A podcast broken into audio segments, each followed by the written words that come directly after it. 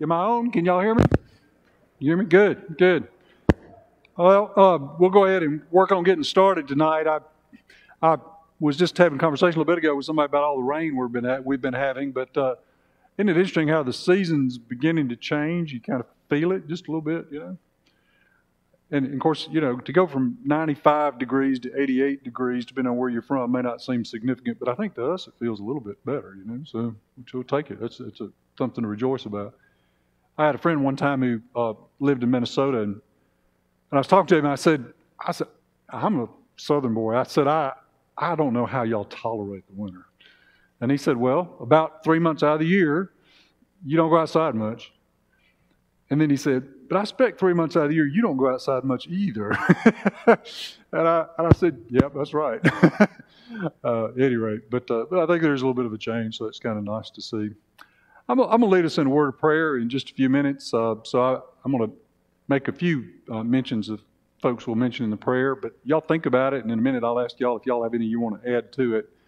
Uh, certainly, we want to keep Billy Hambrick's family in our prayer, in the loss of Billy. Um, and then, uh, you know, Thelma Hunt's sister passed, so we want to keep her family in our prayer also. And, and uh, I guess still the Bedgood family and the loss of Tony. Um, of course, the ongoing pandemic. Uh, any other any other prayer requests that y'all would like to have mentioned tonight in prayer? Becky Rhodes. Okay. All right. Uh, just her ongoing dealing with. I'm, I'm maybe out of date here. Sleeping more? Is she? Okay. All right. Hmm. Oh, right. I knew she had cancer, but I just. Okay, that's fine. I just. Really?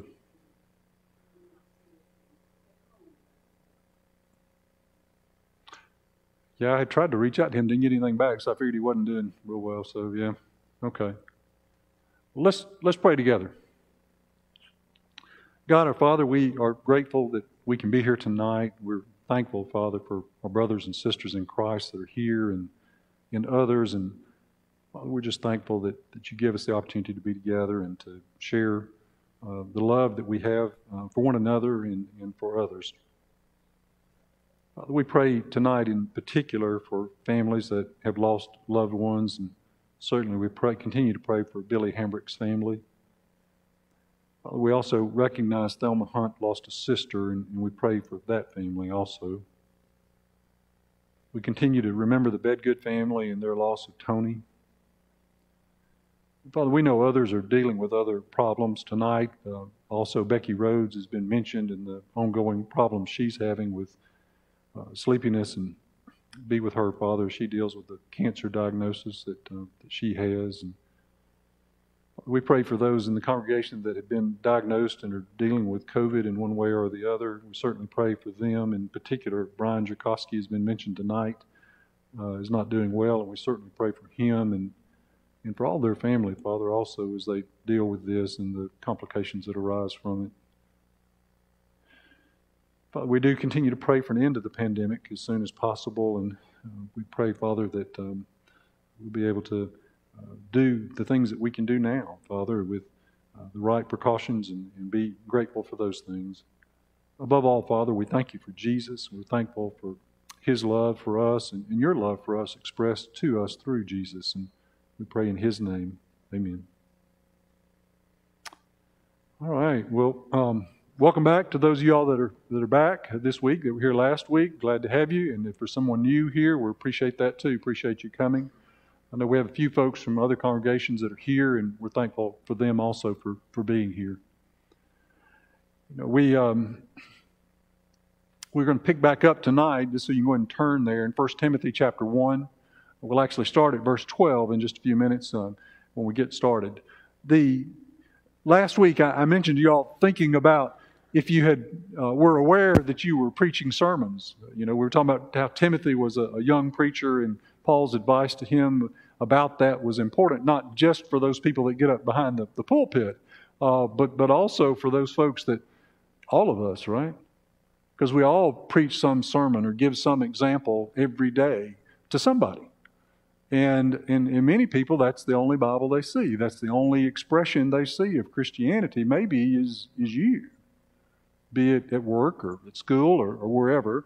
So, so we're all preaching a sermon of some type or another all the time. And, and, and I think thereby there are things for us to, to learn from this book. I, I mentioned last week, just to touch on a few things, uh, that I picked on a few key verses that I would call thematic verses, uh, one of which is um, the 1 Timothy chapter 1, verse 5, where he says the goal of our instruction is, is love. Love from a, a pure heart, a good conscience, and a sincere faith. Well, it's powerful, right? And, and it's focused really at an individual level, uh, but, but important for all of us as individuals. But the other focus in, in 1 Timothy is, is more at an assembly level or congregational level. And, and the verse I picked at for that was 1 Timothy chapter 3 and verse 15. If you just turn a page or two, you can see that. And I mentioned last week using electronic Bible. Uh, there he says, I write so that you will know how one ought to conduct himself in the household of God, which is the church of the living God, the pillar and support of the truth. So um, there's that focus in terms of a congregational or assembly level and how we should conduct ourselves and, and what things are important there. And, and, obviously, there's some things addressed in this book and many things addressed in, in other books. So, so let's dig in. Let's really uh, begin to look at 1 Timothy chapter 1. As I told you, I want to start at verse 12. Uh, so that's where we'll start. And I'll read from verse 12 down through verse 17. He says there, I thank Christ Jesus our Lord, who has strengthened me because he considered me faithful, putting me into service, even though I was formerly a blasphemer and a persecutor and a violent aggressor. Yet I was shown mercy because I acted in unbelief, and the grace of our Lord was more than abundant with the faith and love which are found in Christ Jesus. It is a trustworthy statement, deserving full acceptance, that Christ Jesus came into the world to save sinners, among whom I am foremost of all. Yet for this reason I found mercy, so that in me, as, as the foremost, Jesus Christ might demonstrate his perfect patience as an example for those who would believe in him for eternal life. Now to the King, eternal, immortal, invisible, the only God, be honor and glory forever and ever. Amen. Now, we can all agree that resolving our sin problem is, is a big deal. And in, in this particular passage, uh, Paul is using himself as, as, an example of God's willingness to, to really take that on no matter how bad your situation is. When he refers to himself as the foremost of all, well, I think that's what he means. And and there is a lesson to be learned there. And I think this passage is really about that we serve a, a, loving God who is willing to forgive all of us, no matter where we've been, no matter what we've done, if we come back to Him in, in obedient faith. And, and we'll talk about that in just a minute uh, and sort of dig into that. But, but there is another aspect of this passage that I want us to, to think about, maybe think a little bit more deeply about. Paul touches on his acting ignorantly and in unbelief. Now, a little bit of a rhetorical question. Does that mean that all who act ignorantly and in unbelief will be saved? Right, well, I see some heads shaking. There's another part to that, right? And I, I, I, but before we dig into the answer to that in detail, I wanted to point out to you that a lot of times the way you hear that question is not, do those that act ignorantly and in unbelief, will they be saved? What you hear is a question that comes to you maybe like this What about that person that's somewhere on some continent where, where they've never heard the gospel? You know, is that person going to be saved or not? All right, I'm going to give you a really complicated answer. No. Now, why do I think that? Let's, let's, let's look at Scripture. Let's look at what Scripture says about that question. Now, as we sort of explore this together, look at let's start with the passage itself. What does the passage itself say? Well, remember that the uh, verse numbering that we have, and even much of the punctuation that we have in Scripture is what? It's been added by men through the, through the years, right? So if you were to take away a little bit of that in this, in this passage itself, let's, let's look at that. All right, verse 13 and 14. Uh, got it up on the screen. Even though I was formerly a blasphemer and a persecutor and a violent aggressor, yet I was shown mercy because I acted ignorantly in unbelief, and the grace of our Lord was more than abundant with the faith and love which are found in Christ Jesus. So he mentions some other things there, right? Other than his acting ignorantly and in unbelief, he mentions what? He mentions grace, he mentions faith, he mentions love, and he mentions what? Being, uh, having been found, these things having been found in Christ Jesus. Let me highlight those words in particular. And let's talk about each one a bit. Grace. Well, grace. Grace is what? Grace is God, although He doesn't have to, He's willing to do what? He's willing to overlook our sin. He has made a way for that to be possible. Well, that's a graceful act. That is, as we say, unmerited by us favor. Right? He mentions faith. You know, I mentioned last week that a lot of times Paul will use these single words that maybe he, he fully develops somewhere else in Scripture, and, and there's a lot more depth to it where he talks about it somewhere else. But then he still uses the word in some places, and the word is really, really packed with meaning. And sometimes we can just sort of read right over it. Well, well, you read right over it, but hopefully you think about some of those other things that have been described about it. So when it mentions faith here, whose faith? Well, I think he's talking about God's faith and our faith. You know, God's faith is active toward us, He's faithful in the fulfilling of the covenants that He has made. Well, we need to do what? Our faith should be an obedient faith. So, so faith is important. He mentions love. Well, we've already talked about 1 Timothy chapter 1, verse 5, mentioning love, and there are many other places where love is mentioned, and, and certainly we demonstrated that with a few different verses last week when we got together and spoke about it. And then the last reference here in terms of being finding these things in Christ, I'm reminded of Galatians 3:27, which is what? We are baptized into Christ Jesus. Well, before that time, you're not into Christ Jesus. So I think each of these words in this verse are important, and you've got to recognize that the sentence that Paul has is, is more than just the first part. You don't want to ignore the last part in looking at the things that he says. So, so grace, faith, and love all have a, have a role to play. In each of those different things are, are important. Now, I guess the real basis of the comment I made earlier was uh, sin even sin committed ignorantly, is still sin. Why, why, do I know that? Well, because Jesus says that. A lot of other places, but the place I'd like for you to turn, turn in your Bibles to Luke chapter 12. We'll look at that together. We're looking at Luke chapter 12. We're going to look at verses 47 through 48. And there, Scripture says, in and that slave who knew his master's will and did not get ready or act in accord with his will will receive many lashes. Verse 48 in particular. But the one who did not know it and committed deeds worthy of a flogging will receive but a few, a few lashes, right? That's what's being referenced here. From everyone who has been given much, much will be required, and to whom they entrusted much, of him they will ask all the more. Now, this passage is really more focused on the responsibility of the person who knows more, but he does mention in here what about the person that didn't know, but yet committed sin? Well, well Jesus says, well, he, he will deserve some punishment, lighter punishment, but he will deserve, deserve punishment. So that's one of the reasons why I answered no a few minutes ago with the question of what about the person who's out there who's never heard anything about Jesus?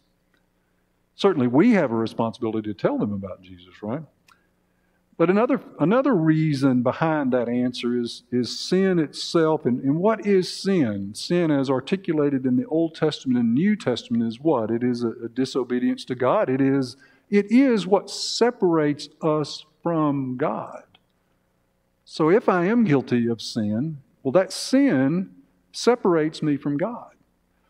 The, classic passage is what Isaiah 59. You look at the first couple of verses there, and it mentions is it mentions that our sin separates us from God. So, so if we have this sin, we have this sin separation from God. How do we deal with it? Well, look back at what Paul says.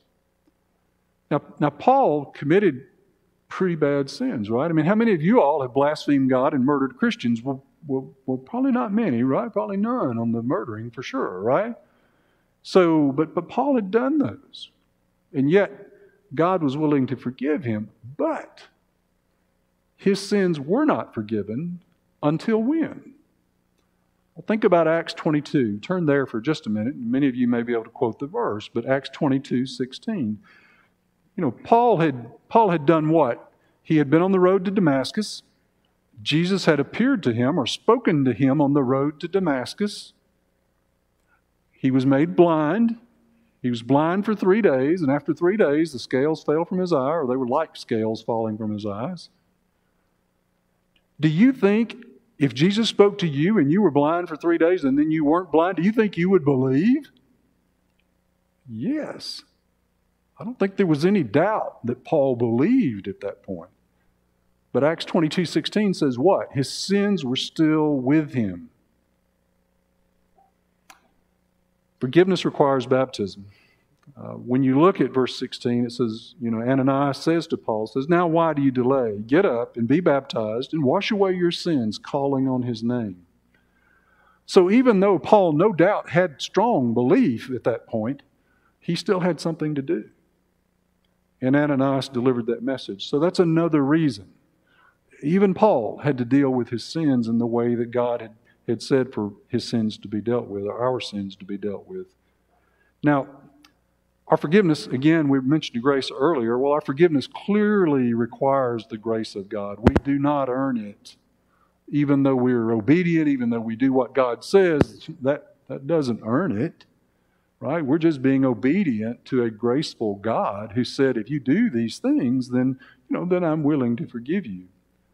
Uh, it's, it's developed more, probably the more familiar passage in in Ephesians chapter 2, uh, verse 8 through 10. For by grace you've been saved through faith, and that not of yourself. It is the gift of God, not as a result of works, so that no one may boast. For we are his workmanship created in Christ Jesus for good works, which God prepared beforehand so that we should walk in them.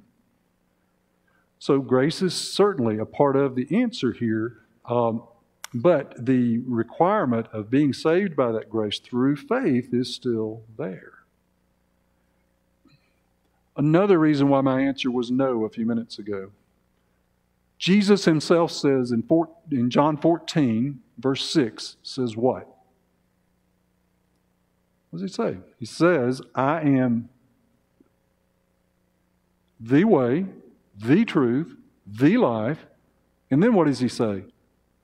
No one, Rachel's right, no one comes to the Father but by me. No one.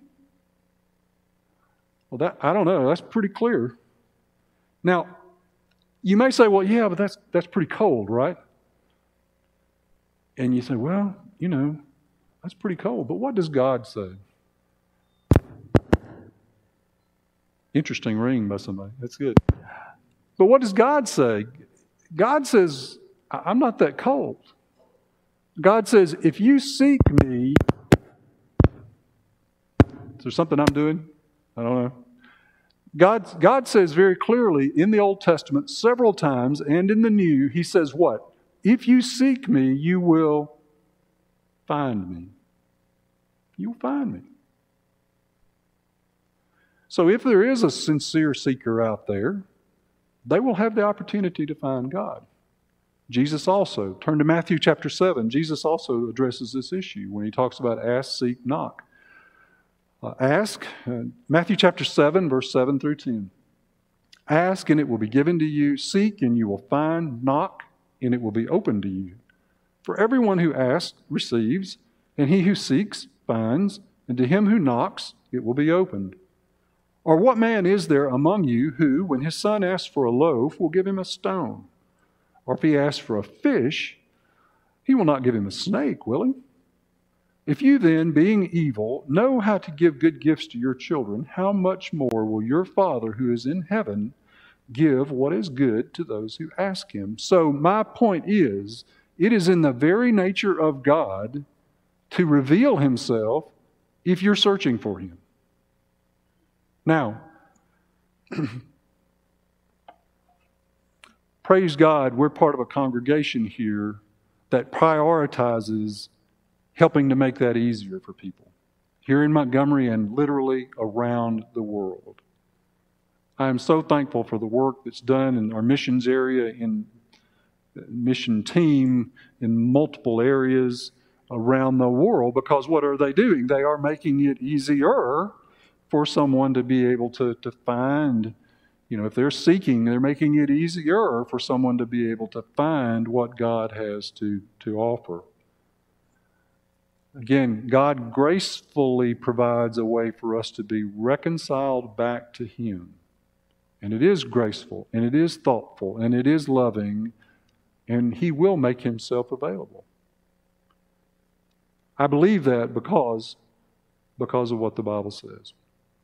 Now, certainly if you all uh, see that differently, I'll be glad to visit with you and we can talk more about it. I'd love to hear what you have to say about it. Non threatening, non challenging, but I would love to, to, talk about that more. But I think there are a lot of clear biblical principles involved uh, that God will make Himself available to people that are searching for Him. All right. I'm going to move on. I want to look at the command that, that Paul gives to Timothy.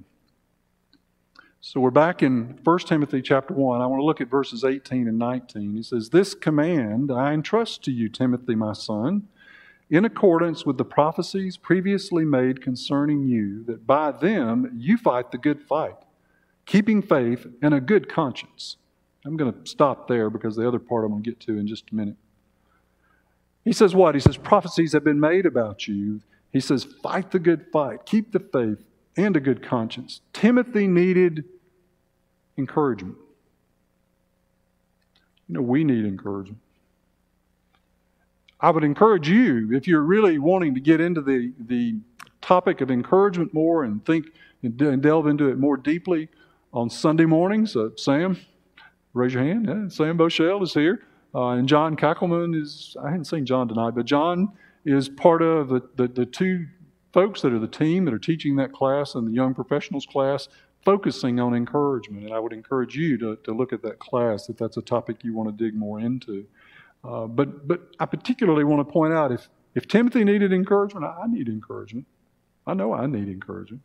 And probably you do too. Now, now the second part of verse 19, and I'm going to go back and start in verse 18, and we're going to read through verse 20, and then we're going to focus on that last part. Again, starting in verse 18 This command I entrust to you, Timothy, my son, in accordance with the prophecies previously made concerning you, that by them you fight the good fight, keep faith and a good conscience, which some have rejected and suffered shipwreck in regard to their faith. Among these are Hymenaeus and Alexander, whom I have handed over to Satan, so that they will be taught not to blaspheme. Think about people you encounter. I have religious friends that say, if you're really saved, it's impossible for you to walk away. Well, Scripture says what? It is possible for you to walk away. Now, Scripture does say no one else can snatch you out of God's hand, but you can. You can walk away from it. This is yet this is only one spot. this is only one spot where that sort of thing is mentioned. You can fall, or here as it says, ship suffer a shipwreck in regard to your faith. Other verses that relate to this. Think about Galatians chapter 5 and verse 4. Scripture says there, it says, You've been, you have been severed from Christ. You who are seeking to be justified by law, you have fallen from grace as kindly as I can say it. I, I want to say that it's not the saying, once saved, always saved. It's not that. It's not what the Bible teaches. It's not, well, you must not have really been saved. It's not that. Why?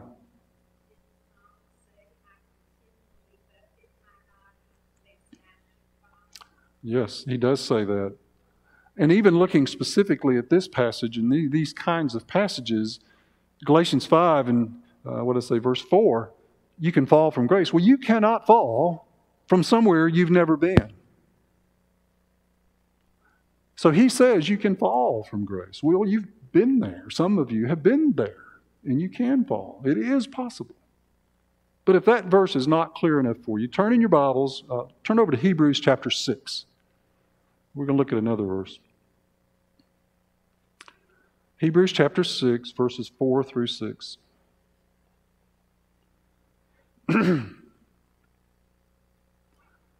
there, the Bible says, For in the case of those who have once been enlightened and have tasted of the heavenly gift, and have been made partakers of the Holy Spirit, and have tasted the Word of God and the powers of the age to come, and then have fallen away, it is impossible to renew them again to repentance, since they again crucify themselves, to crucify to themselves the Son of God and put him to open shame. The scripture saying, if you persist in disobeying God, you will remain fallen. But it makes the point that if you Scripture as a whole makes the point that if you will humbly repent, God will do what? He'll take you back. Right? He'll take you back. He did it for Israel time and time again, right? You know, our Sunday morning series, We Are Israel, I think is a very wonderful application and study in looking at the parallels between what happened to Israel and what happens to us. You know, the point this past Sunday morning that was made, what the, uh, I'm trying to think of the exact word that uh, Jeremy used. Let me find the word here deliverance. Over and over again, God did what? He delivered Israel when they came back to Him. Well, He will, he will deliver us if we come back to Him. Now, I'm going to shift our focus a little bit, okay? Personal question, you don't have to answer it out loud. I will. Okay, the question is this have you ever been fired? Have you ever been fired from a job? I have. I have. Now, of course, I mean either justifiably or unjustifiably, and of course, sometimes that's in the eye of the beholder, right? But but I have been. Well, you don't recognize it at the time, and it doesn't feel that way, but sometimes it can be a good thing. Why do I say that? Well, sometimes it may help you to realize that, hey, this job I, I was doing just for whatever reason wasn't a fit. You know, just didn't fit me well. And, and sometimes you'll, you'll actually go on to whatever that next job is, and, and you'll go, oh, wow, this is great. You know, I mean, I, it actually found a much better fit. You know, that, that can happen. Some of you may have had that experience. One other possibility I'd like for you to consider is that maybe that if you've ever been fired, it maybe it helped you what realize some things about yourself. You know, maybe maybe I do have some areas where I have deficits, things that I need to work on. Now I've been on both ends of the firing equation because I've been an employer, right? So I've done it both both ways. But but but and it doesn't feel good at the time for either half of that equation. But if it helps me to realize some things about myself and if it helps me to improve on those things, maybe in the long run, doesn't feel like it in the short run, but maybe in the long run, it's a, it's a benefit. Now, why do I even talk about that? You know, if firing is going to help me build a better me, okay, why, why do I even talk about that? Well, think about this passage. What happened? In this passage, you know, Paul says he handed these two over to Satan to put, or he put them out of the church, right? Be the other way to say it. Now, it's not quite the same as being fired. We know that. But why did Paul do it? Why did he do it? Out of love, is that what I heard? Out of love? Okay. All right, that'd be one way to put it, right? Was it to be vindictive or to see them suffer? Bob says no. I'm going to give you a really complicated answer. No. It was not for those reasons. Why, why did he do it? You know, well, he did it for their good. So that they might be taught not to, to blaspheme, is, is the phrase that he uses. Now, I'm going to read some of this just because I want to make sure I say it correctly. You know, the appropriate practice of church discipline is meant to be for the good of the individual's discipline. Now, it also serves as a reminder for what? For the rest of us. It's a reminder that it is possible to fall and that there can be consequences from that. But the appropriate, loving practice of church discipline is sometimes necessary. I'm sorry, I, I must be doing something to do that, and I apologize for the distraction. But it is important for congregations to, to, to, manage situations where there is really bad public influence of members that are out there, and there has to be judgment involved, and, and how do you do that, and how do you go about that? But that doesn't negate the fact that it is a, it is a, a necessary tool at times. Nobody wants to do that any more than you have to. But if you do it, you want to do it lovingly, and you want to do it with the goal of what? Of bringing somebody back. Turn to 1 Corinthians chapter 5. 1 Corinthians chapter 5, I want to look at the first five verses. Is a situation that many of us are familiar with that occurs in Scripture here. It is actually reported that there is sexual immorality among you, and of a kind that even pagans do not tolerate. A man is sleeping with his father's wife, and you are proud. Shouldn't you rather have gone into mourning and have put out of your fellowship the man who has been doing this?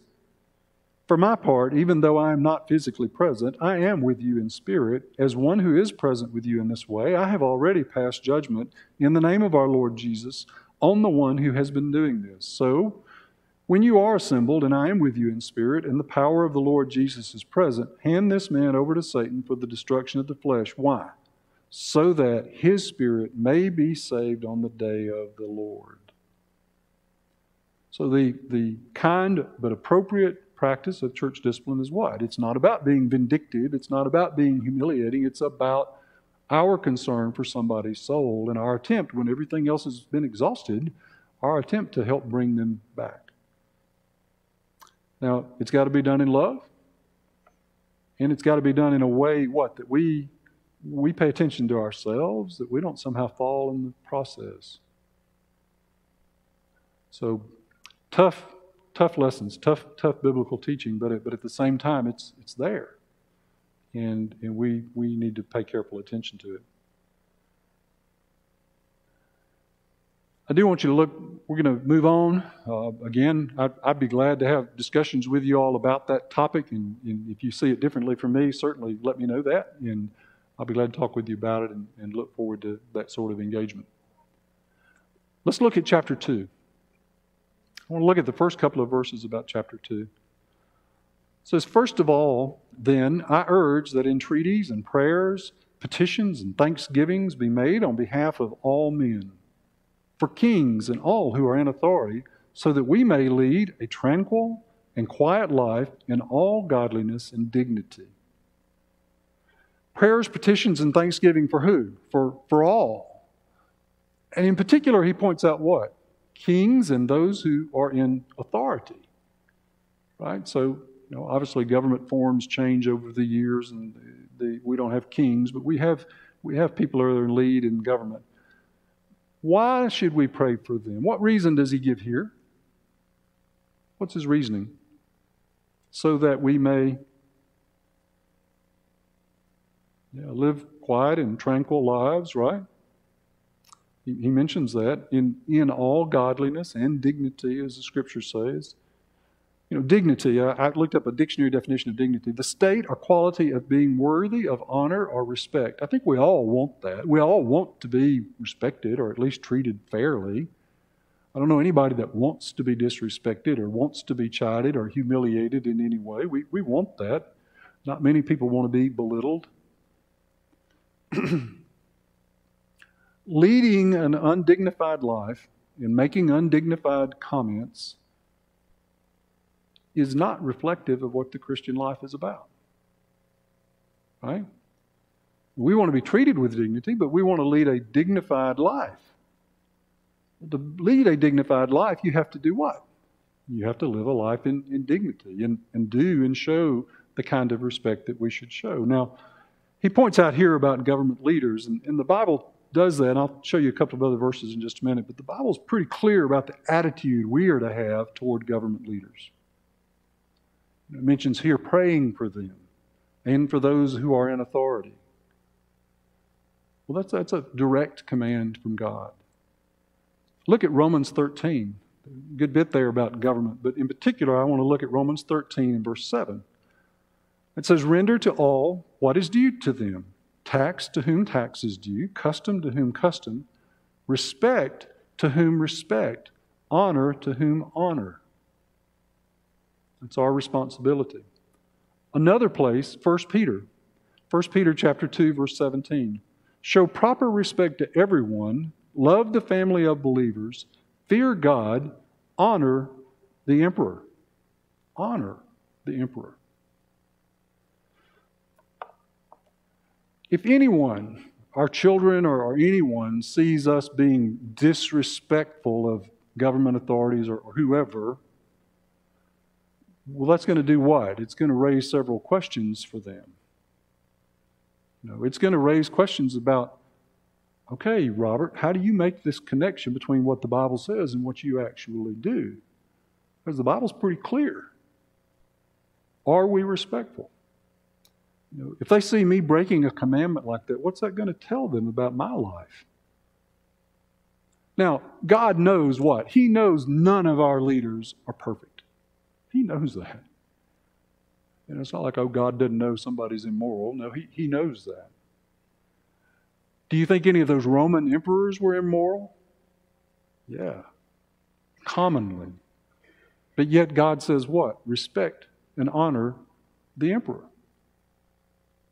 So we still have we still have something to do. Now, do you think that was easy for the first century Christians to do?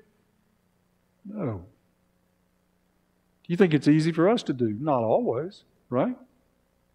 It can be very difficult to do that. But that doesn't change the fact that, that it's a command. You know, and, and we go through this all the time, and we have to sort of look at how do we in, interact, how do we engage. But, but here's a tough question Are we allowing our rights as Americans to walk all over biblical commands? I should ask, am I doing that? Now, in America, fortunately, we have the freedom to do what? We have the freedom to, to complain, basically. You know, we have the freedom to, to raise the other side of issues. We have the freedom to disagree with our leaders. It's one thing to be disagreed with, it's another thing to be disrespected. Brothers, we have to be careful about that. I don't know, it, it would be interesting to me to hear from the teachers. Uh, teachers that teach, uh, and I know we've got at least a couple of high school teachers in the room, or probably many others. I'd be interested to know maybe in another format, but I'd be interested to know why you think young people walk away from the church. Well, I don't know all the reasons, and there are a lot of different reasons, right? They're not all the same. But, but I know that I've been exposed to some people that walk away from the church because why? Because they see our failures. Well, we all have failures. They have failures, right? The teenage, the young people have failures. It's not that that's unique. You know, but, but when they see us persistently be hypocritical or persistently be disobedient to clear commands from God, some of them become what? Disillusioned. Disillusioned. I don't want to be the cause of that disillusion. Disillusionment. I don't want to be the one that triggers that. I know you don't either. And I know we have to, to, to struggle with this in the sense of how do we best obey and how do we do that. Uh, but, but this idea of being genuine, this idea of not being hypocritical is, is real. And I think one of the ways, and I've been guilty of being disrespectful about certain situations, but I think that's one of the ways that, that our young people get disgusted with us. So let's think. Let's all think about that and, and look at it carefully going forward, because I know none of us really want to add to that uh, either now or anytime in the future. Now, as I told some of y'all before I started teaching this class, I knew there were going to be some challenging things that came up in the class. So hopefully you you you will look at these, go back, study this chapter again, study uh, related verses to these verses that are here, and certainly be glad to, to dialogue with you about it more. I know we're about out of time, so I'm going to end on a on a positive note, and the positive note is this: a pretty place. Uh, vacation not too long ago was up in the mountains on Mount Mitchell in North Carolina. And this picture was taken up there. That's not Mount Mitchell in the background. I'm actually standing on Mount Mitchell when I took the picture. But it's good to think about being in a, in a beautiful place. So thank you all for paying careful attention tonight. And let me encourage you to really study these issues and really challenge yourselves. And I'm going to challenge myself. Thank you again.